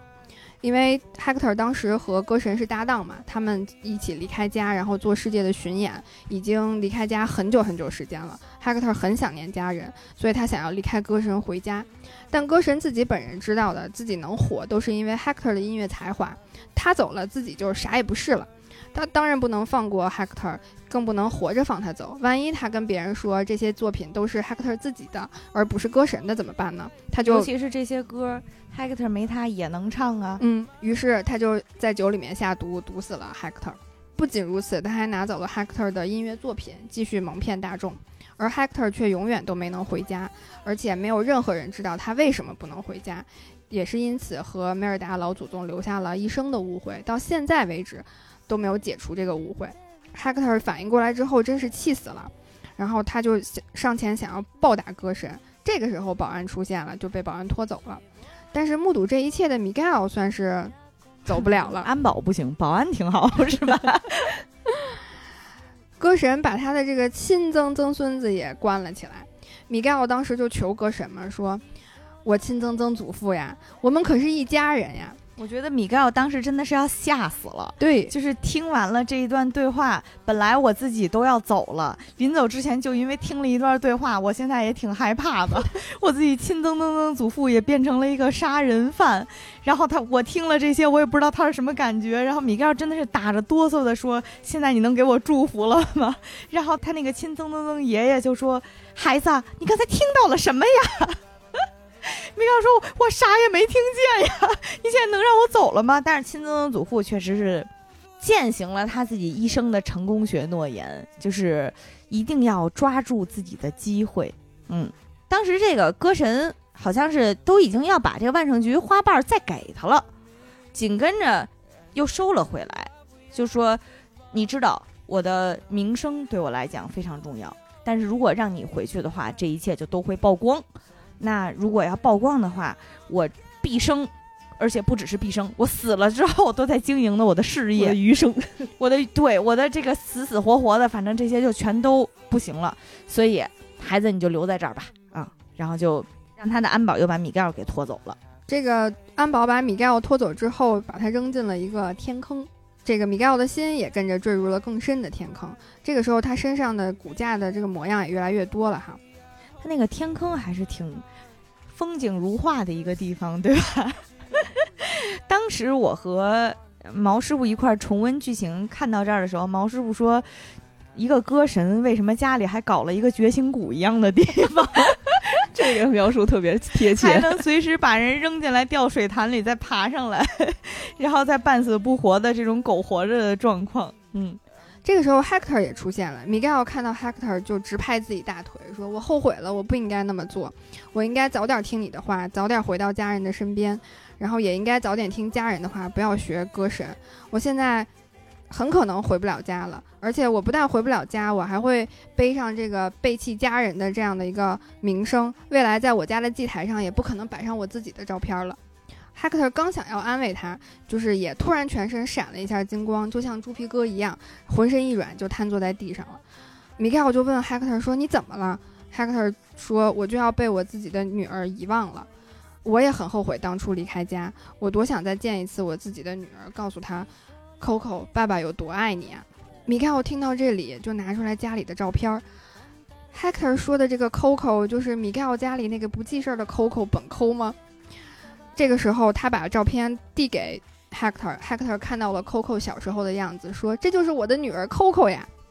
又再次认亲了。但是留给 Hector 和 Coco 的时间都不多了。我们刚刚提到 Coco 太奶奶已经年事已高了。当时电影里面这一幕确实是让人印象非常非常深的一幕。嗯嗯，尤其是其实 Hector 是以一种非常平常的口吻说出来，说我再也见不到我的女儿 Coco 了。然后，但是呢，这一幕，我觉得当时他的那句话，对于我们所有观众来讲，简直就是五雷轰顶啊！就是你们墨西哥叫 Coco 人这么多吗？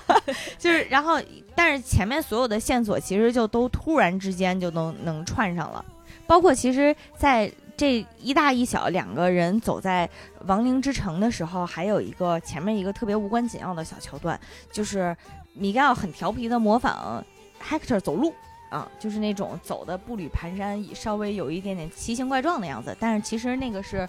内八字标准走路的姿势啊。但是后来当梅尔达老老祖宗拿着那个花瓣让艾波瑞吉闻的时候，艾波瑞吉还指出了米米盖尔的。走路的那个方向，在地上的脚印，然后他其他的所有的亲戚围着那脚印一看，说：“哎，你看那八字，这个是米盖尔的脚啊。”所以其实，在那一刻的时候，就已经埋了这个线索，这一条是从 Hector 那边遗传过来的哦，这是一个埋的还挺深的线索。但是第二遍再看的时候，就会觉得这些其实真的就是草蛇灰线，就一直把这个剧情串到这儿，所以让人在两个人相认的时候是非常非常感动的。而且当时 Hector 发现。米盖尔居然是自己这一条延续下来的血脉的时候，他还问了一下 Miguel，，说：“那你现在会不会很失望啊？说因为我是，毕竟我是一个很落魄的，我当了鬼都，我当了亡灵，我都是这么落魄的一个亡灵。然后你你的曾曾曾祖父也不是一个特别功成名就的歌神，然后。”米盖尔就说：“你在开玩笑吗？我一分钟之前还以为我曾曾祖父是个杀人犯呢，现在变成你了。”然后他就特别开心，仰天长啸一声。那一幕确实是非常非常动人的。而且，其实，在天坑的时候，Hector 还回忆起了他跟那个 Coco 小时候的呃回忆嘛。米盖尔最喜欢的那一首歌，请记住我这一首歌，其实是 Hector 写给自己的女儿 Coco 的。嗯，然后也经常会跟 Coco 一起啊哼唱。但是虽然有这么多美妙的回忆，然后又有这么激动人心的，呃，终于找到了自己的亲曾曾祖父的这样的呃欢乐，但是最要紧的还是从天坑里出去，要找到歌神，要把 Hector 的照片拿回来。这样的话，他们再回去一起去找梅尔达老祖宗，接受他的祝福，米盖尔才能够赶快回到活人的世界，把 Hector 的照片放到祭台上。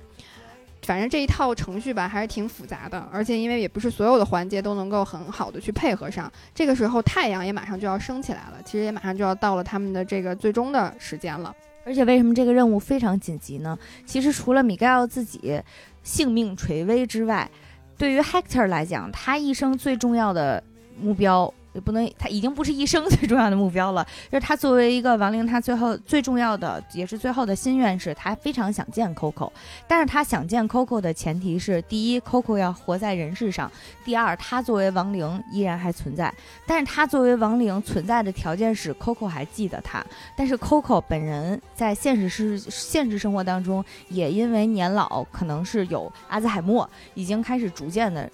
消失了。所以，Hector 每次提起的时候都会觉得非常痛苦，因为他原本有可能见到 Coco 是作为作为亡灵在亡灵节的时候回去，但是既然没有他的照片，他就只能等着 Coco 来到这个亡灵世界。但是 Coco 来到亡灵世界的时候，意味着在这个世界上唯一一个记得 Hector 的人已经不在人世了。所以，对于 Hector 来讲，他面临的情况是他会和他心爱的女儿死生不复相见。就是这一点，其实是让他们这个任务在今天晚上如此之重要，也如此之艰巨的一个原因。所以这个时候，我们这个吃一路玩一路的流浪狗丹丹，嗯，终于发挥了它的作用，证明了它自己存在的这个必要性。丹丹把小南瓜和梅尔达老祖宗带到了这个天坑的位置，然后救出了米盖尔和 Hector。而且在小南瓜带着所有人在天上飞的时候，丹丹也变成了埃波瑞吉。它也变成了一个浑身彩色、啊布灵布灵的小狗，甚至还长出了小翅膀。嗯，丹丹终于升级了。对，小南瓜刚一落地，梅尔达老祖宗就开始咒骂 Hector。他说：“你把我的这个曾曾曾孙子害成这样，你害我就算了，你还害他。”Hector 一句话也说不出来。米盖尔就赶紧上前和梅尔达解释说：“我这亲曾曾祖父，你的亲老公和你一样，你们俩都认为家人比什么都重要。”嗯，我也是这样认为的。我现在终于明白你们的呃，你们为什么要这么做了？我愿意接受你的祝福，立刻回家，任何条件我都答应。但是我们得先把 Hacker 的照片从歌神那里拿回来，这样的话，我们才能保证，就像刚刚白马讲的，嗯，在 Coco 太奶奶在世的时候，呃，能够让 hacker 凭借在祭台上的照片回到活人的世界。当然了，梅尔达老祖宗也是个通情达理的人嘛。他看到 Hector 即将消失，又再也不能见到 Coco 的时候，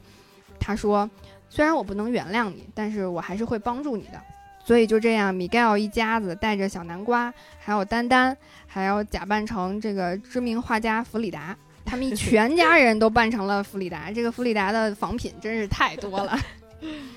混进了这个歌神演唱会的后台。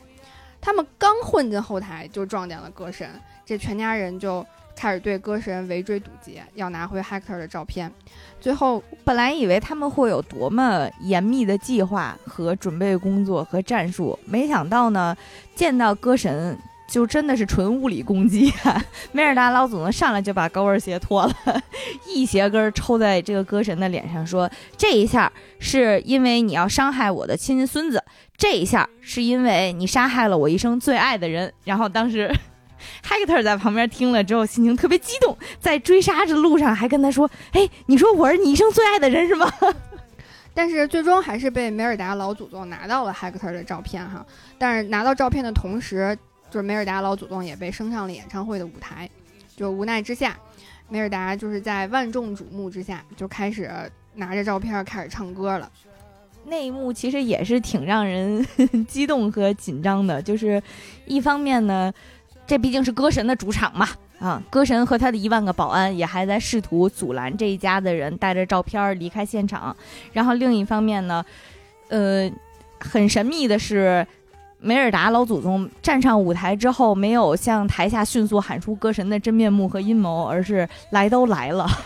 那我给大家展现一下我的歌喉吧，当场就变成了情歌王，而且。梅尔达唱的真的是非常非常动人，而且你能感觉到他越唱，他就跟越找到自我、找到自信一样。就是不仅唱，他还能跳。就是他和保安的那种，就是相互你追我躲。我觉得这一点本身也其实致敬了当地的那些舞蹈啊，因为无论是其实南美洲的很多舞蹈，嗯，在男女对跳的时候，它传达的是两层含义。一方面呢，是你很想在情感上征服对方，然后另一方面呢，你又非常的。防备对方，就是其实包括 Tango，还有一些其他的桑巴就可能更加热情一点，但是 Tango 是特别特别典型的。嗯，你是一方面你要防着对方杀死自己，然后另一方面呢，你又情感上很想征服对方的那种舞种。因为到跳到最后呢，就是梅尔达老奶奶不是梅尔达老祖宗和歌神两个人一边跳一边争那张照片，从他们的那些舞蹈动作里面，其实是能能。解读出来这种很丰富的情感的信息的，我觉得这一点是这个电影做的特别特别好的一点，就是它能把当地的文化，就是当地的艺术和文化特别好的结合在剧情当中。嗯，而且 Hector 在台下给梅尔达老祖宗伴奏来着的，真是不着急啊！当时看的真是，当时就是情况十分紧急，因为梅尔达在台上还有好多保安追着他，要要把他带走嘛。嗯，不过。最终，最终还是坚持，呃，坚持了一首歌结束。梅尔达还是守住了 Hector 的照片，然后并且也摆脱了歌神，来到了台下。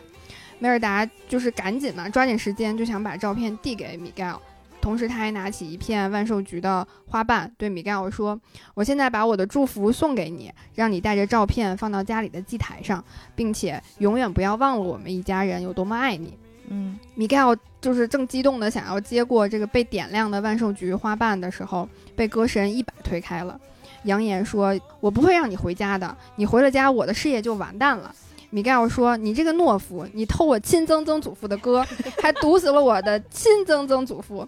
歌神就气急败坏说：“那是因为我抓住了好的机会。”他一脚就把米盖尔踹下了这个演唱会的高台，丹丹跟着米盖尔就冲下去，想把他救上来。想把他拉上来，但是没有成功。就好在小南瓜把米盖尔救了上来，但是 Hector 的照片却掉到了高台之下的水里面。而且这个时候，Hector 的身体也开始频繁地闪着金光，越来越虚弱了，站都站不住了。然后这个时候，东方的鱼肚白也出现了，就太阳马上就要升起来了，真的是最后一刻了。嗯，梅尔达老祖宗就赶紧把米盖奥送回到了活人的世界里。呃，米盖奥拆穿歌神的这呃这一番阴谋，呃，同时也被摄像机直播到了演唱会的现场，然后所有人都知道了，呃，歌神这个肮脏的计划。他姨奶奶终于立功了。对，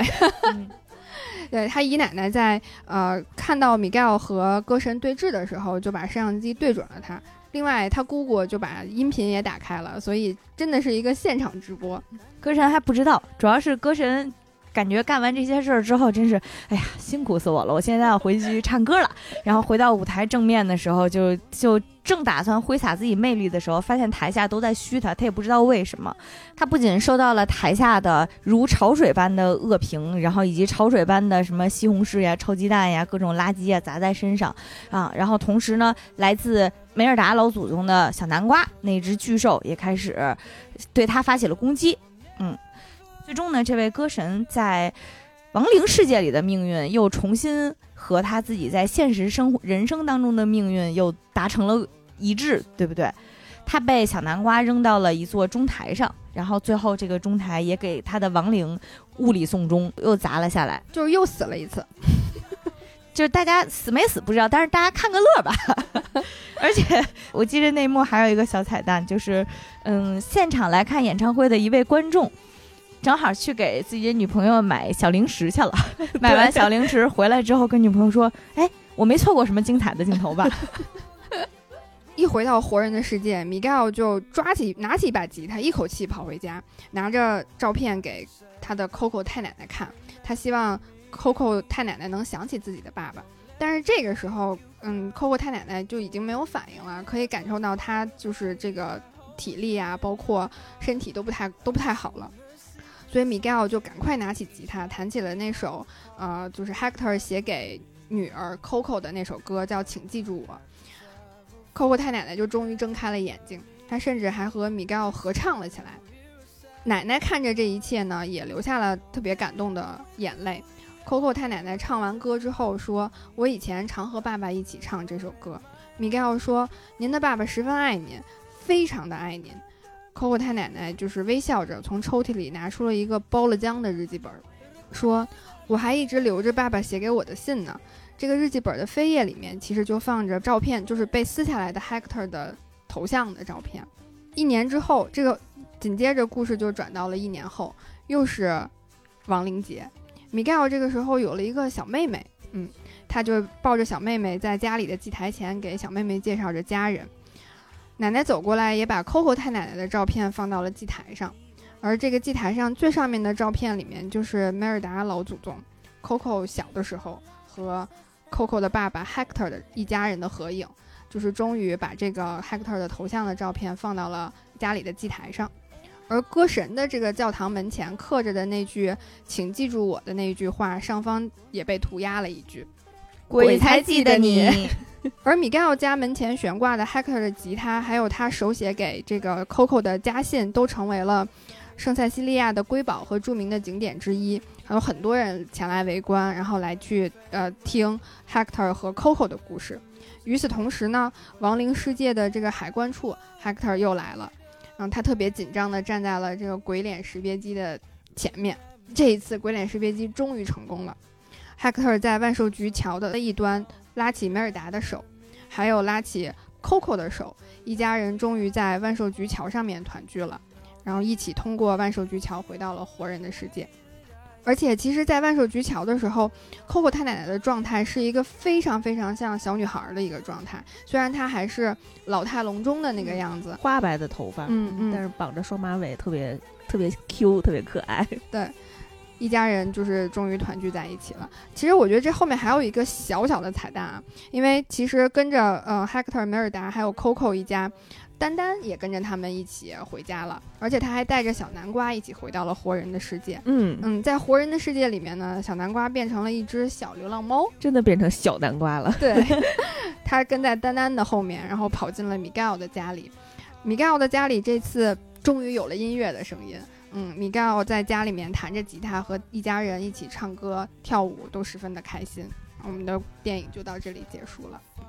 然后，呃，可能也是因为现在要临近这个呃亡灵节的日期了。我不知道，就是我在呃社交媒体上有看到，呃上海的迪士尼也出了跟 Coco 相关的一些活动，嗯，就是会有一个工作人员，就是会有 Miguel 自己的一个小的人偶的头像，呃，人偶，然后呢是一个木偶的这个提线木偶的感觉，然后工作人员提着它，然后会在园区里面溜达，一边溜达一边唱《请记住我》这首歌，嗯特别好听嗯对，特别可爱，嗯。我当时看《寻梦环游记》的时候，确实是特别感动。然后，因为这种关于我其实觉得《寻梦环游记》补充了对于孩子小，尤其是年就是岁数比较小的小孩儿，他如何理解死亡和看待死亡的一个很重要的一个呃一个视角。嗯，我觉得关于死亡的这堂课，对于所有人来讲都是特别特别重要的。嗯，但是呢，这又是一个特别特别艰难的话题，然后而且又是一个你很难把它就是说清楚，甚至不是说所有人到了咱们这个岁数的时候都能把这件事情给理解清楚明白，然后和和世界和解、和命人生命运和解的这么一个死亡是这么一件事情啊。但是我觉得《寻梦环游记》确实是。在这个命题上做的已经非常非常出色了，而且我相信肯定有很多人在看完这部电影之后是能得到心灵层面上的一些和世界的和解和和自己的和解，这个是很难的。然后前一段时间又看了一段脱口秀，然后我觉得那个脱口秀同样也是就是在这个话题上面讲的非常好吧。嗯，那个脱口秀是一个印度演员。讲的，嗯，他的脱口秀的系列节目叫《十日谈》，当时他做的那一期的节目背景是二一年，然后正好也是印度那边疫情最严重的时候，嗯，他是线上做的脱口秀，然后呢，能看到他那整个录像那个表演，就反正就是在直播间里他一个人唠着，然后剩下所有的屏幕就是各种小屏幕都拼，就是观众都各自在家看着，隔离时期条件很艰难，但还是在讲，嗯，然后他的那个。嗯，那一期节目叫《献给新冠逝者》。嗯，前面呢就倒是很正常的，就是在嗯在线批评他们当地的一些政策啦，或者是他们当地的一些嗯措施啊。然后后面呢，他其实就是想去讲说，确实在他身边的人，可能很多人因为这次的情况，呃。去世，然后也有，他也看到了很多的朋友在极度无措，然后资源匮乏以及，呃非常艰难和绝望的情况下，做出了各种努力，但依然没有取得一个很好的结果。他们心爱的家人依然逝世了。他说他看到那些人的时候，他当时提到了一个观点，我特别喜欢。他说你们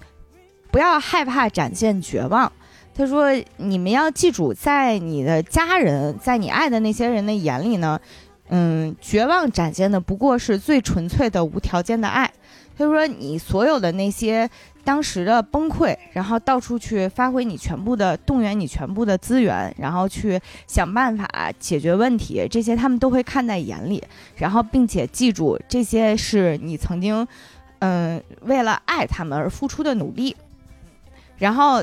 嗯，反正他讲完这一段之后，就是你能看到直播间里那些人绷不住了呀，啊，然后。”但是他后面还提到，他说：“你你们要记得，在多少年之后，当你们再次在，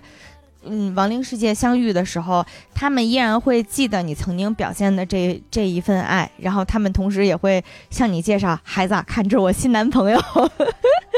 反正他当时讲的这一段，后来我再次重温 Coco 的时候，我会想起来，就是，就是和家人之间的那些曾经爱过的那些羁绊呀什么的，其实是会一直。”存留下来，然后成为生命大家生命之中的一些养分，嗯，然后要把这些所有的这些痛苦也变成爱的一部分吧。我觉得这个是，呃，无论是电影里面，还是刚才提到那个脱口秀里面，给我一个特别重要的一个启发。我其实第一次看《Coco》这个电影的时候，呃，我没有想到他最后会有，嗯，就是跟照片、跟跟对就是亲人的回忆、记忆有这么大的一个。情感上的这么一个冲击力，我第一次在电影院里面看的时候，看到前半部分，我就觉得就是讲在讲一个家庭团聚的这样的一个讲亲情的这样一个电影，但是看到最后的时候，确实感觉就是像被击了一枚情感炮弹。就是他被供奉在祭台上的那个照片，成为了呃通过亡灵之城海关的，就是像护照一样的东西。其实那个照片不单单只是一个合影，它背后其实承承载的、寄托的都是呃活人对逝者的记忆和和悼念。其实就是我们以前在生前和他分享的每一刻、每一秒，嗯，都是其实最终是靠通过照片的这个方式来去呈现出来的。我后来在想的时候。就我看韩团嘛，然后韩团里面就是那不管是男团还是女团，他们经常会在比如说演唱会开始或者是一个节目的开始，他会跟台下的粉丝说：“今天我们一起来创造美好的回忆吧。”嗯，我当时，嗯，我刚开始的时候没有什么感觉，我就是觉得我就是来看个演唱会，看你唱歌嘛。然后大家就是这两个小时对我来讲，嗯，可能就是一个很开心的一个一个时间，但是我没有就没有从回忆的这个角度去想过去。呃，怎么来看待这这我跟他就是我偶像跟粉丝之间共度的这样的一个时间？然后今年再次重温这个 Coco 的这个电影的时候，我就看到最后的时候，就想起了他们经常说的那个“我们一起来创造美好的回忆吧”，我就会特别有感受。嗯，就特别不一样，所以就看完那个看完 Coco 的电影，就会经常想说，哎呀，那我一定要多创造一些回忆。嗯，就是，但是不管是美好的，还是所谓的刚刚提到的痛苦的回忆，这些都是回忆，就是可能都是支持我们，或者是构成我们的必不可少的一部分。嗯，我觉得这也是刚才酸奶讲的，这也是 Coco 这个电影里面提到的一个终极死亡的一个概念吧。啊，其实这个创意点。嗯，不是这个电影独有的，嗯，像反正一些老二次元肯定熟悉，比如什么团子大家族啊，啊，疯子的故事，还有面马的故事，其实都是这种概念，就是你的无论是家人还是朋友，还是你嗯青年时期的恋人，对他们唯一你消失殆尽的那一个一个瞬间的代表啊，就是对方把你遗忘了啊，所以我觉得刚才说的创造一些美好的回忆特别重要。就比方说每周我们在一起的录音，然后还能被这么多人听到，然后还能看到评论里面各种激发我们灵感，然后补充我们节目里没有说到的那些，感觉都是很快乐的记忆。嗯，说一句特别丧的，就是如果我们有一天离开了，还会留下有这么一百多期节目，还可以反复收听，声音护照，对。多发点照片，晚晚快去开直播。哎，这咱们这些行为相当于攒钱呀。然后我在看猪皮哥消失的时候，还就是就还会想起《头脑特工队》里面就是冰棒消失的时候的那个画面。嗯，所以我就就是感觉皮克斯他在。讲这个话题的时候，包括就是像刚刚白马讲的，和自己和解，和世界和解，其实他一直都在用不同的角度、不同的故事，嗯，去讨论这个问题。嗯，跟这个电影相关的，我还想起来之前看过的一个知乎上的帖子，那个其实知乎上那个问题还挺残酷的。那个问题写题的那个人他说：“我是一个三十四岁的妈妈，癌症晚期，可以给我五岁的女儿留下什么有意义的东西？”就是这个标题已经很虐心了，然后他的那个精选回答，现在那个那个用户已经注销了啊，所以不知道当时那个人 ID 是什么。但是呢，那个精选的回答跟他说的是，他说你要留给他一个完整的母亲，就是你可能不太明白为什么什么叫留给一个完整的母亲，但其实。他说，他作为一个做心理咨询的人，曾经遇到的很多的来自单亲家庭的孩子，然后可能有一些是一部分是父母离异，或者是另一另一部分呢是，呃，父亲或母亲离世了。他说，他最深的感触是不是这些呃孩子们的情绪有什么异常，或者心理有什么的异常，而是说在他们的生命当中，嗯，那个离去的那个人的形象是一个残缺的形象，甚至是空白，嗯，说。这个词就按咱们的中式的表达，可能是叫留白。这种留白其实并不是一种非常残忍的记忆，不是说你曾经受过他的虐待，你被他打了，你想到他就会痛苦，而是说你想到他，你想不到任何的东西，是一个完完全全空白的，没有任何印象，也激不起任何情感波澜的一个状态。他说这些就会导致。呃，缺少认知或者缺少爱，这个其实是还挺重要的。就是用一个非常通俗和烂俗的比喻呢，就是你人生当中曾经经历过的那些爱，或者是你对你很保护的家人，或者是对你很保护的亲戚朋友，他们都像是给你攒了很多。